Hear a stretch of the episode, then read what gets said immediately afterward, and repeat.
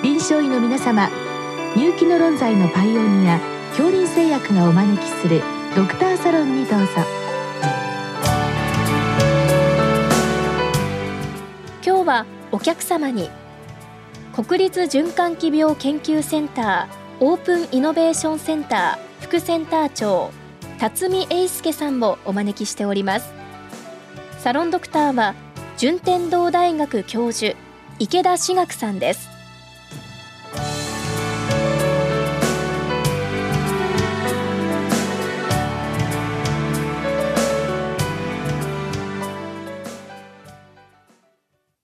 辰巳先生よろしくお願いいたします。よろしくお願いします。えっ、ー、と本日はですね次世代エクモについてご質問が来ておるんですけれどもこのエクモっていうのはいつ頃から開発されてきているものなんでしょうか？そうですね。あのエクモは呼吸補助あるいは循環補助あるいはその両者の心肺補助に用いられるものですけれども、もともとの起源は心臓の手術に使われる人工心肺装置に始まります。人工心肺装置を簡素化して、人工心肺を用いた心臓手術というのは、まあ、大体3時間から5、6時間以内に終わるわけですけれども、それを簡素化して、より使いやすくした形で ICU とか病棟でですね、非単位、あるいは中単位、より長期間用いようというのが ECMO 装置で、したがって呼吸補助と循環補助と、あるいは心肺補助の全てに用いることができます。なるほど。で、これどのような原理なんでしょうか？そうですね。もともと人工心肺装置ですので、静脈の血液を抜いてきて脱血して、血液ポンプで人工肺を通します。その人工肺で炭酸ガスを除去すると同時に酸素を添加して、まあ、人間の肺の肩代わりをするわけですね。で、動脈血化した血液を動脈に戻す場合は循環補助の場合、えー、大動脈に戻しますし、それから呼吸補助の場合はその安全性も含めて、えー、もう一度静脈に戻してやるとえ。酸素化をした後に静脈に戻してやって右心室の働きで肺循環に乗せるということが行われています、え、肺のような構造物に入れてこれはどんなふうになってるんでしょうか？はい。これガス交換膜というガス層に酸素ガスを流して、で血液との間でその膜を介して酸素と二酸化炭素のやり取りをするという、まあ、基本的な機能は生体の肺と同じなんですけども、それを高分子の膜によって行っています。高分子の膜というのは、従来はあのポリプロピレンという材質を用いておりました。まあ、古く歴史をたどるとシリコン膜とかもあるんですけれども日本人が1970年代で発明したポリプロピレン膜、まあ、これが世界で使われるようになってでここにはあの大体500オングストロムから1000オングストロムぐらいの直径の微小孔という穴が開いていてそこを介して酸素ガスと血液が接触するわけです。ね。で、その接触している部分は表面張力で血液の液体成分が漏れ出してこないんですけれども、でその表面張力で接しているところでガス交換を行うんですけれども、まあエクモの場合はあのこれが長期間経つと結晶漏出っていって漏れ出すので、まあ、そういったところの改良も当然必要となってきています。なるほど。で、今のエクモ、まあ、対応時間といいますか、どのくらいの時間使えているんでしょうか？そうですね。もともとは、会心術用の人工心肺装置を、まあ、簡素化して作ってきたので、そもそも、えー、6時間ぐらいの性能しか担保されていないものを、まあ、改良して使ってきたわけですね。ですので、先ほど申し上げたような結晶漏出とか、それから血液ポンプ、長いこと使ってると、そのいろいろ不具合が出てきたり、血栓が、血の塊ができたりするということが起こってきたんですけども、なので最初、開発当初、エクモっていうのは、まあ、数時間から数日以内に人工肺がまずダメになって交換を余儀なくされるとそういう使い方をしてたんですね。まあ、ところがその後機器の性能が少しずつ改良されてきて今はその交換をしながらでも期間としては数十日使えることもあります。ただ、シングルデバイス、単一の機械で連続して使えるものは、まあ、従来のものであれば、やはりその1週間なかなかいかない。あの H1N1、2009年から11年前ですか、この時にあのデータがあるんですけれども、大体その試行期間が、中央値が8日ぐらいですね、1週間ちょい行っているのに対して、回路の交換が4日ごとに行われています。そんなに頻回になるわけですね。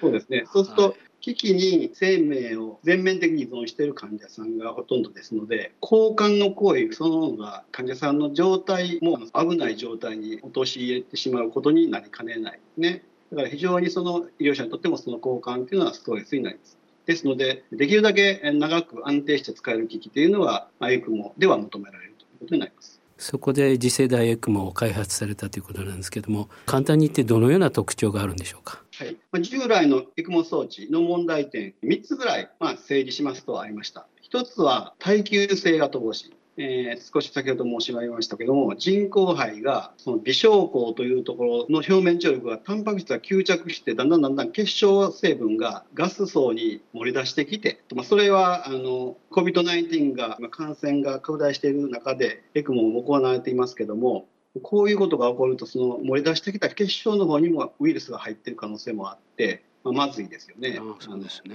利用者の感染のリスクも高めるということで。はい、そもそも人工肺がダメになると、呼吸補助ができなくなっちゃうので、交換する必要があって、繰り返しになりますけど、患者さんの状態をその交換の時に非常に悪くしてしまう可能性があるということで、私たちはまずこのガス交換膜、ポリプロビエン線の500オングストロームぐらい以上の穴、微小孔が開いたガス交換膜の改良から取り掛かりました。で、あの、超純水っていうのが使われているのがですね、半導体の洗浄とか、ノーベル物理学賞の研究が行われた紙を噛んで、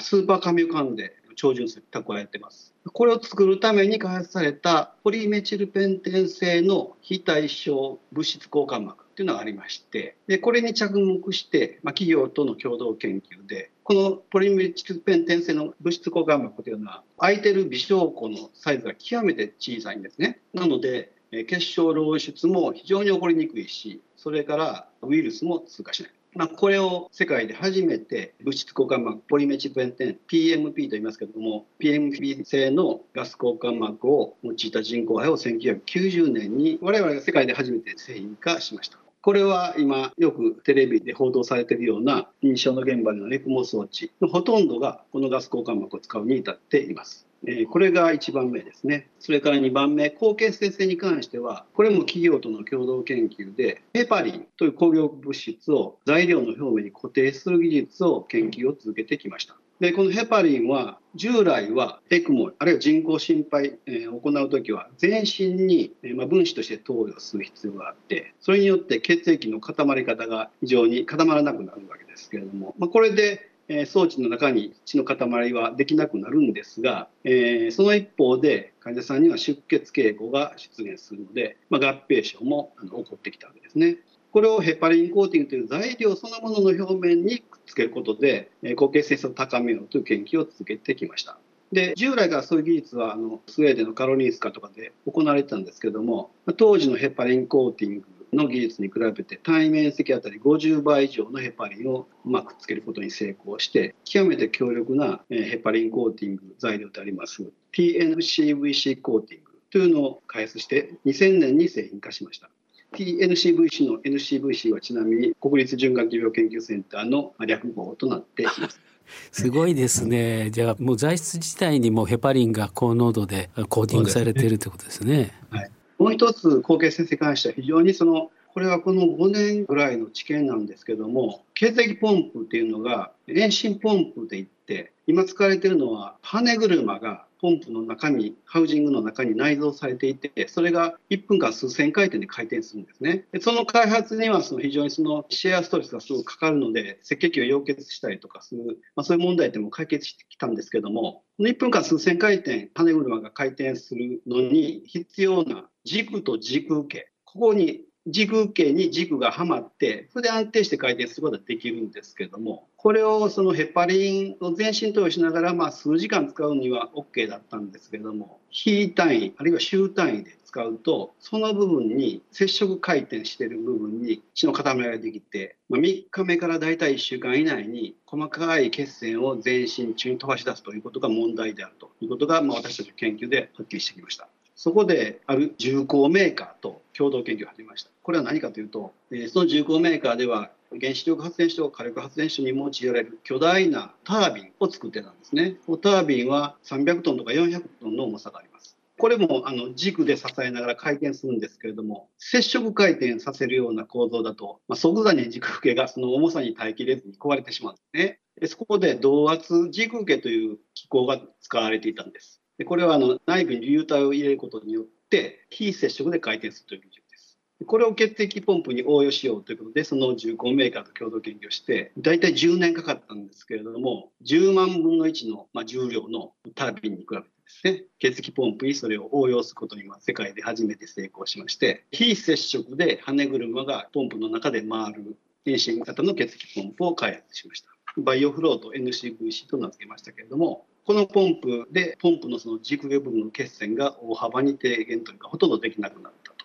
もう一つあの、ピュアなこう技術というわけではないんですけれども、従来のエクモ装置というのは、あのテレビでよくあの報道されているので、あのご覧になった方も多いと思うんですけれども、今言ったコアのパーツに加えて、いろんなセンサーをつける必要があって、非常に複雑な回路構成になって、それでその従来のエクモというのは移動が非常に難しいということで、まあ、ICU でしかなかなか使えないとえいうことがあったんですけども、そこでこういうセンサー類も全部組み込んで、しかもその一人で持ち運べるようなエクモ装置に仕上げようと。回路、それからまあ人工肺、そして遠心ポンプはいいのが出来上がったので、今度はそれを組み入れて、小型で駆動できる駆動装置を作ろうということになったわけです。ね。これも8年ぐらいかかりましたけれども、これで世界最小最軽量の1人で持ち運びができるエクモ装置が完成しました。で、あの、今これは今年の3月から臨床治験に入っております。あの、電池かなんかで駆動するんでしょうか？そうですね。このポータブルエクモ装置は内蔵のバッテリーと、それからまあデタッチャブルな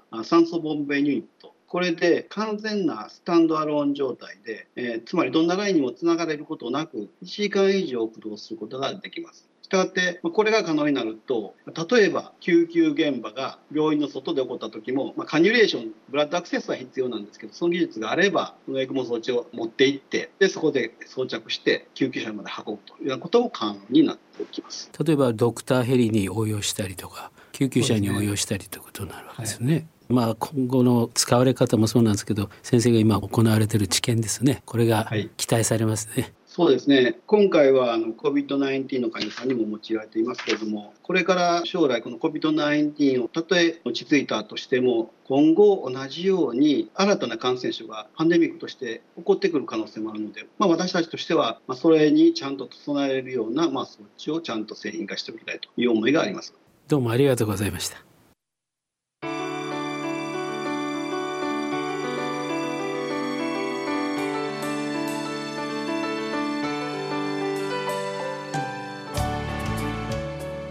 のお客様は国立循環器病研究センターオープンイノベーションセンター副センター長辰巳英介さん。サロンドクターは順天堂大学教授池田志学さんでした。それではこれで恐林製薬がお招きしましたドクターサロンを終わります。